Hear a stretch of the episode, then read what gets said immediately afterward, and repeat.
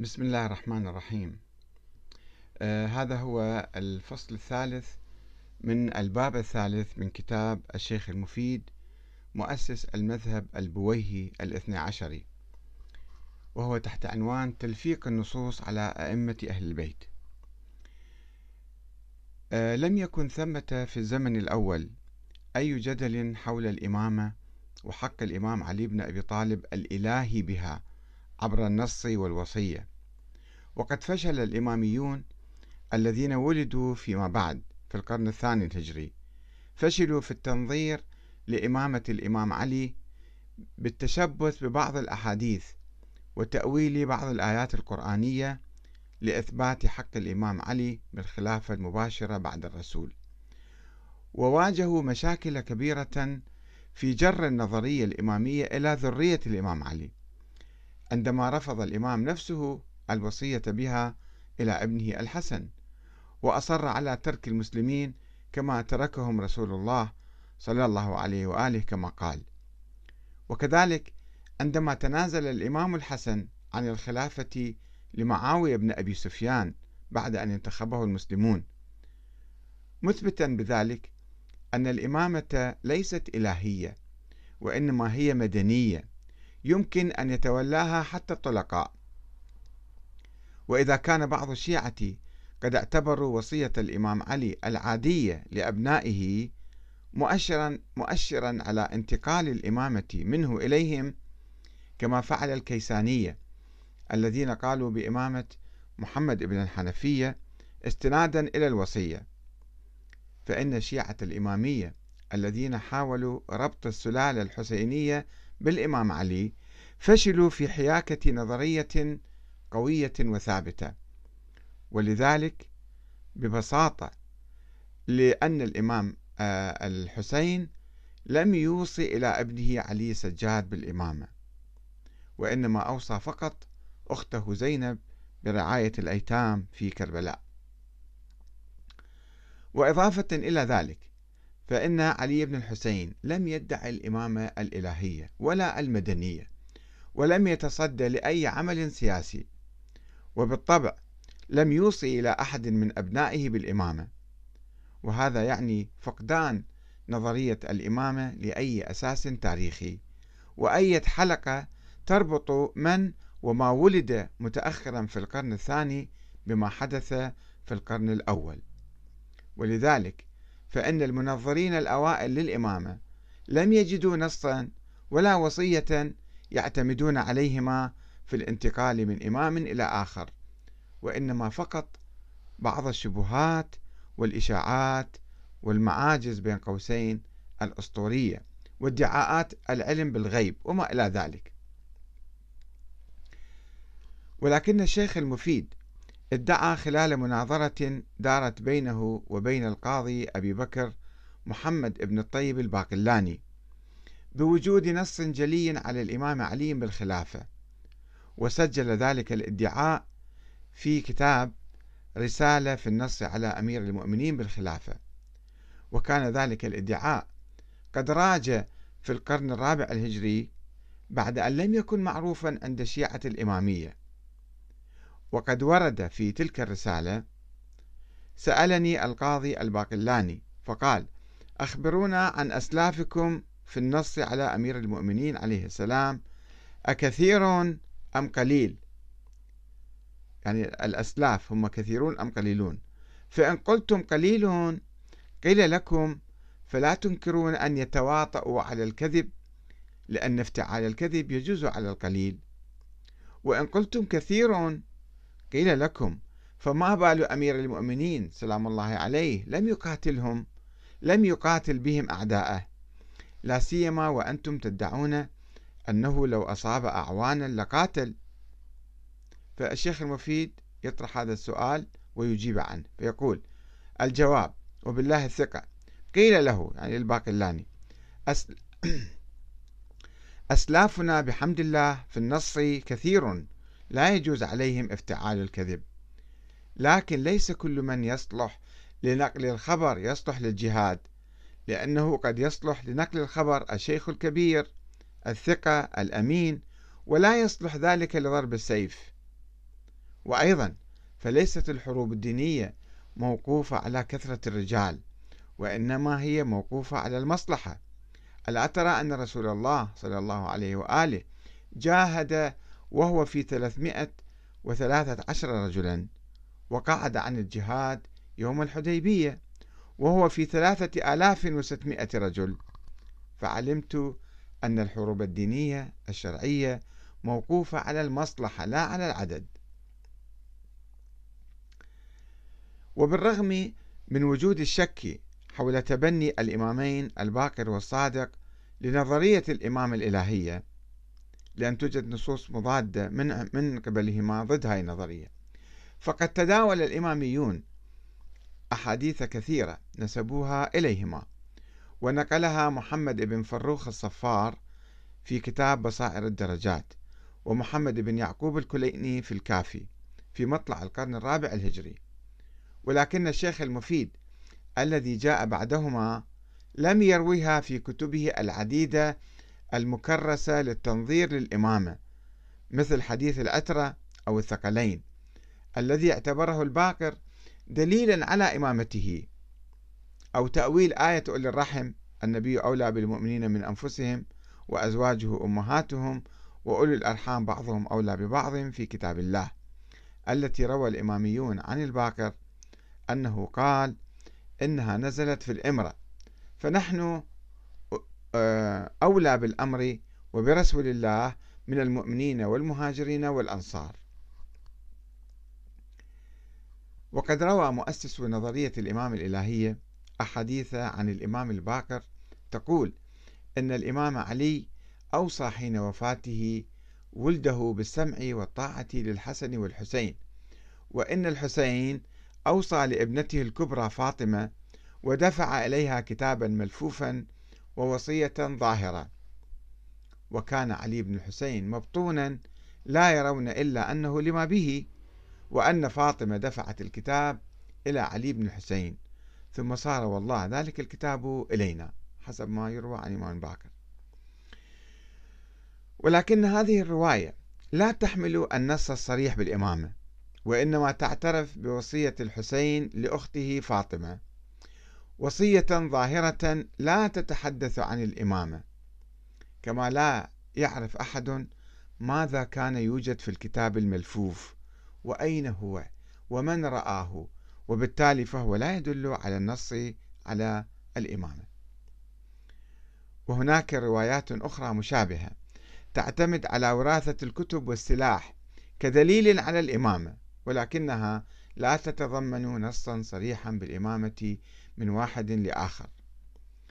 ومما يؤكد ضعف كل تلك الأدلة بين قوسين والروايات هو لجوء الإمامية إلى تدعيم نظريتهم بالأساطير التي يسمونها معاجز كمعجزة تحدث الحجر الأسود والفصل بين زين العابدين وعمه محمد بن حنفية في نزاعهما المفترض أو المتخيل حول الإمامة وإلا هما لم يكن هناك نزاع بينهما. لأن آه، محمد بن حنفية تصدى للإمامة وزين العابدين انسحب تماما عن النشاط الاجتماعي والسياسي. ونظرا لوجود تنافس شديد بين عدد من أقطاب البيت الهاشمي العباسيين والجناحيين والعلويين والفاطميين الحسنيين والحسينيين حول زعامة الشيعة في بداية القرن الثاني الهجري فإن أصحاب نظرية الإمام الإلهية اضطروا للاحتجاج بهذه الآية وجعلها كلمة باقية في عقبه وتأويل الكلمة والضمير البارز بالحسين. يعني الكلمة يعني الإمامة وفي عقبه يعني عقب الحسين. ونسبة هذا التأويل إلى الإمام الباقر. وربما كان الإمامية يشعرون بضعف موقفهم في تأسيس نظريتهم فجاءوا بأسطورة أخرى هي معجزة حصاة أم أسلم التي رووها عن الإمام الباقر وزعموا أنه قال إن أم أسلم جاءت إلى النبي صلى الله عليه وآله فأخبرته أنها قد قرأت الكتب وعلمت كل نبي ووصي وسألته فمن وصيك يا رسول الله؟ فقال لها هذا وصيي ثم ضرب بيده إلى حصاة من الأرض. ففركها بإصبعه. فجعلها شبه الدقيق. ثم عجنها. ثم طبعها بخاتمه. ثم قال من فعل فعلي هذا فهو وصيي في حياتي وبعد مماتي. فخرجت من عنده. ثم جاءت إلى أمير المؤمنين. ففعل كما فعل رسول الله. ثم جاءت إلى الحسن والحسين وعمرت حتى لحقت بعلي بن الحسين وفعل كل واحد منهم كفعل رسول الله.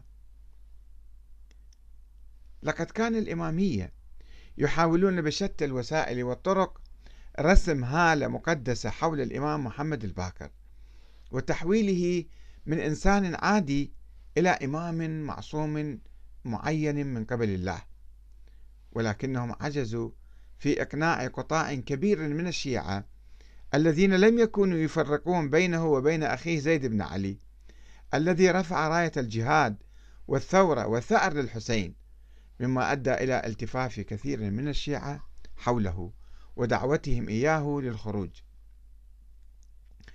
ولكن الإمام محمد الباكر خذل الإمامية بالتبرؤ من كثير من الجماعات التي كانت تدعي التشيع له. وتنسف, وتنسب إليه أمورا لا يعرفها كالإمام الإلهية.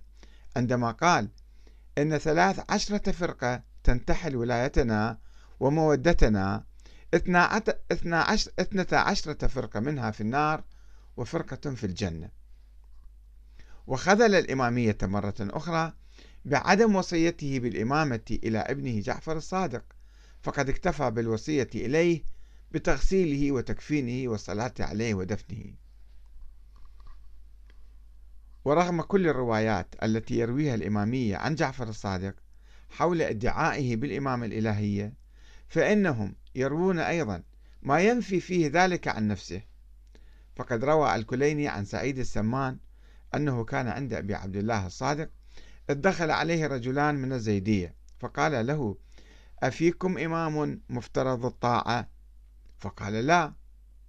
فقال له قد أخبرنا عنك الثقات أنك تفتي وتقر وتقول به ونسميهم لك فلان وفلان. وهم أصحاب ورع وتشمير. وهم ممن لا يكذب. فغضب أبو عبد الله. فقال هم أعلم ما قالوا. ما أمرتهم بهذا.